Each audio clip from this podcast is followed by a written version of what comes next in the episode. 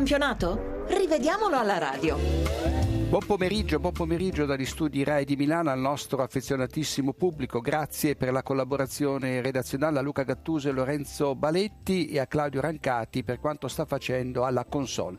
Partiamo dall'anticipo di oggi alle 12.30. Lazio-Napoli con successo dei partenopei per 1-0. Il Napoli segna il gol decisivo al diciottesimo con un lampo di Higuain il Pipita scatta in posizione regolare sul passaggio di Davide Lopez. È tenuto in gioco da due avversari Bari Radu che se lo lascia sfuggire in marcatura e sana. Nel primo tempo l'arbitro Rizzoli estrae in tre occasioni il cartellino giallo per falli di Ledesma su Davide Lopez, dello stesso Davide Lopez su Keita e poi di Parolo su Maggio, ma Ledesma ha rischiato il rosso diretto per un intervento a piedi uniti e in modo pericoloso. Nel recupero Candreva da due passi colpisce il palo ma è in fuorigioco, giusta la segnalazione dell'assistente Costanzo. In avvio di ripresa Rizzoli risparmia il secondo giallo a Parolo che entra in scivolate e ritardo sul piede di David Lopez senza sfiorare il pallone, troppo poco il richiamo verbale.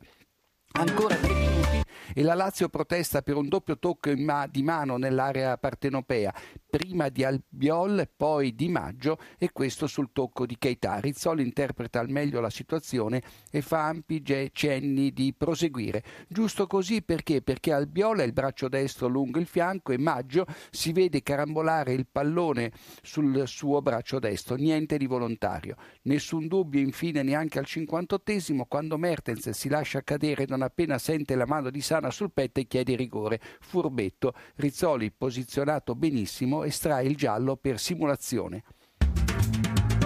E andiamo a Cesena dove il Torino ha vinto per 3 a 2. Al ventiduesimo Quagliarella raddoppia per la squadra granata sfruttando un cross da sinistra di Farnerud. Leali ricaccia il pallone dalla rete dopo che questi aveva superato ampiamente la linea di porta. Sul punteggio di 2 a 0 per il Torino manca un rigore alla squadra granata. Peres, dopo essersi allungato il pallone sulla destra, viene atterrato da Leali in uscita con la gamba alta. Il fallo avviene prima che il pallone finisca sul fondo quando l'arbitro guida e l'addizionale non intervengono, ma questo è rigore anche solare.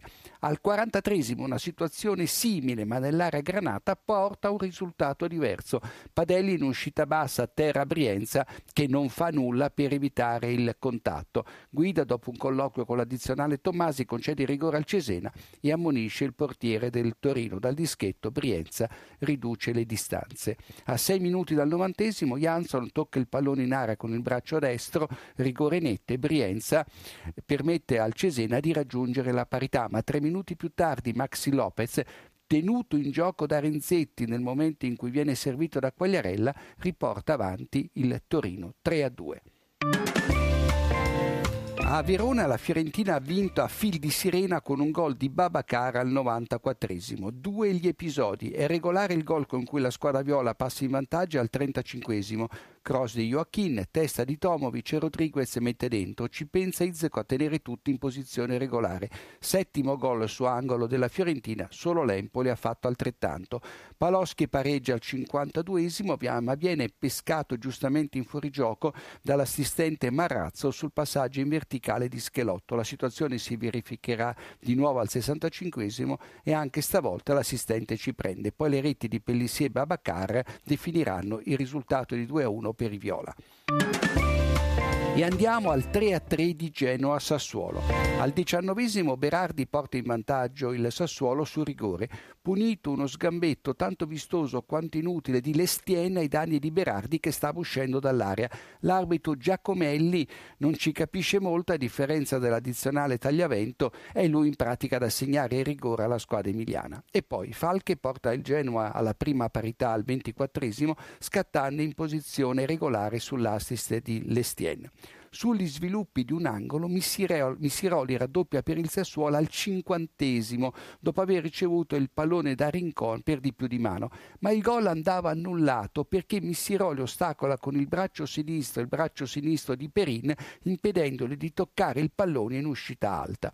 Il Genoa raggiunge il pari definitivo su rigore nel secondo minuto di recupero, lo prova Magnanelli con una inutile spinta ai danni di Kuczka sugli sviluppi di una rimessa rimessa laterale. Dal dischetto Fazidis segna con un tiro imprendibile nel 7 alla destra di Consigli. E andiamo a San Siro, dove l'Atalanta ha procurato un altro dispiacere al popolo rossonero. Gli episodi da Moviola al diciottesimo sul punteggio di 0-0 Denis colpisce la traversa con un tiro deviato da Mexes. Al ventunesimo El Sharawi cade nell'area dell'Atalanta dopo un intervento di Benalouan che prima smorza il suo tiro con il piede a martello e poi lo tocca. Non è rigore. Al 59 De Jong colpisce Sportiello, dolorante a terra dopo un'uscita a vuoto, e lo fa con un calcetto al viso senza essere notato dall'arbitro e dai suoi collaboratori. Il fallo potrebbe essere oggetto di prova TV perché un calcio al viso, anche se di modesta entità, va sempre considerato violento e pericoloso. Alla mezz'ora della ripresa D'Alessandro parte in contropiede, ma viene fermato appena dentro l'area. Deciso ma pulito l'intervento di De Jong che prende in pieno il pallone russo ben appostato, giustamente fa proseguire il gioco. Tre minuti dopo l'arbitro allontana dalla panchina Inzaghi che protesta per una perdita di tempo dei bergamaschi, calciando il pallone con un gesto di stizza fuori dall'area tecnica. La partita si scalda e al minuto 83 i rossoneri reclamano quando Sportiello prende con le mani il retropassaggio di un compagno. Russo giudica involontario il passaggio dell'Atalantino, restano forti dubbi. Nessun dubbio invece quando Bianchi si lascia cadere nell'area del Milan sull'azione successiva dell'Atalanta e l'attaccante quasi si pente della simulazione per evitare il giallo si rialza immediatamente. E andiamo a Parma dove la Sandoria, vincendo per 2-0, eh, conquista il terzo posto e condanna praticamente il Parma alla retrocessione. Al quarto minuto su cross di Obiang ed era anticipa Mauri e si lascia cadere sulla leggera pressione dell'avversario. Non è fallo facendo l'arbitro Gervasoni d'accordo con lui. Qualche minuto più tardi Regini da dietro tocca Bidawi poco fuori aria sul lato corto da destra, punizione, non rigore, invece niente, pensare che l'addizionale calvarese è a due passi, manca così una punizione importante al Parma.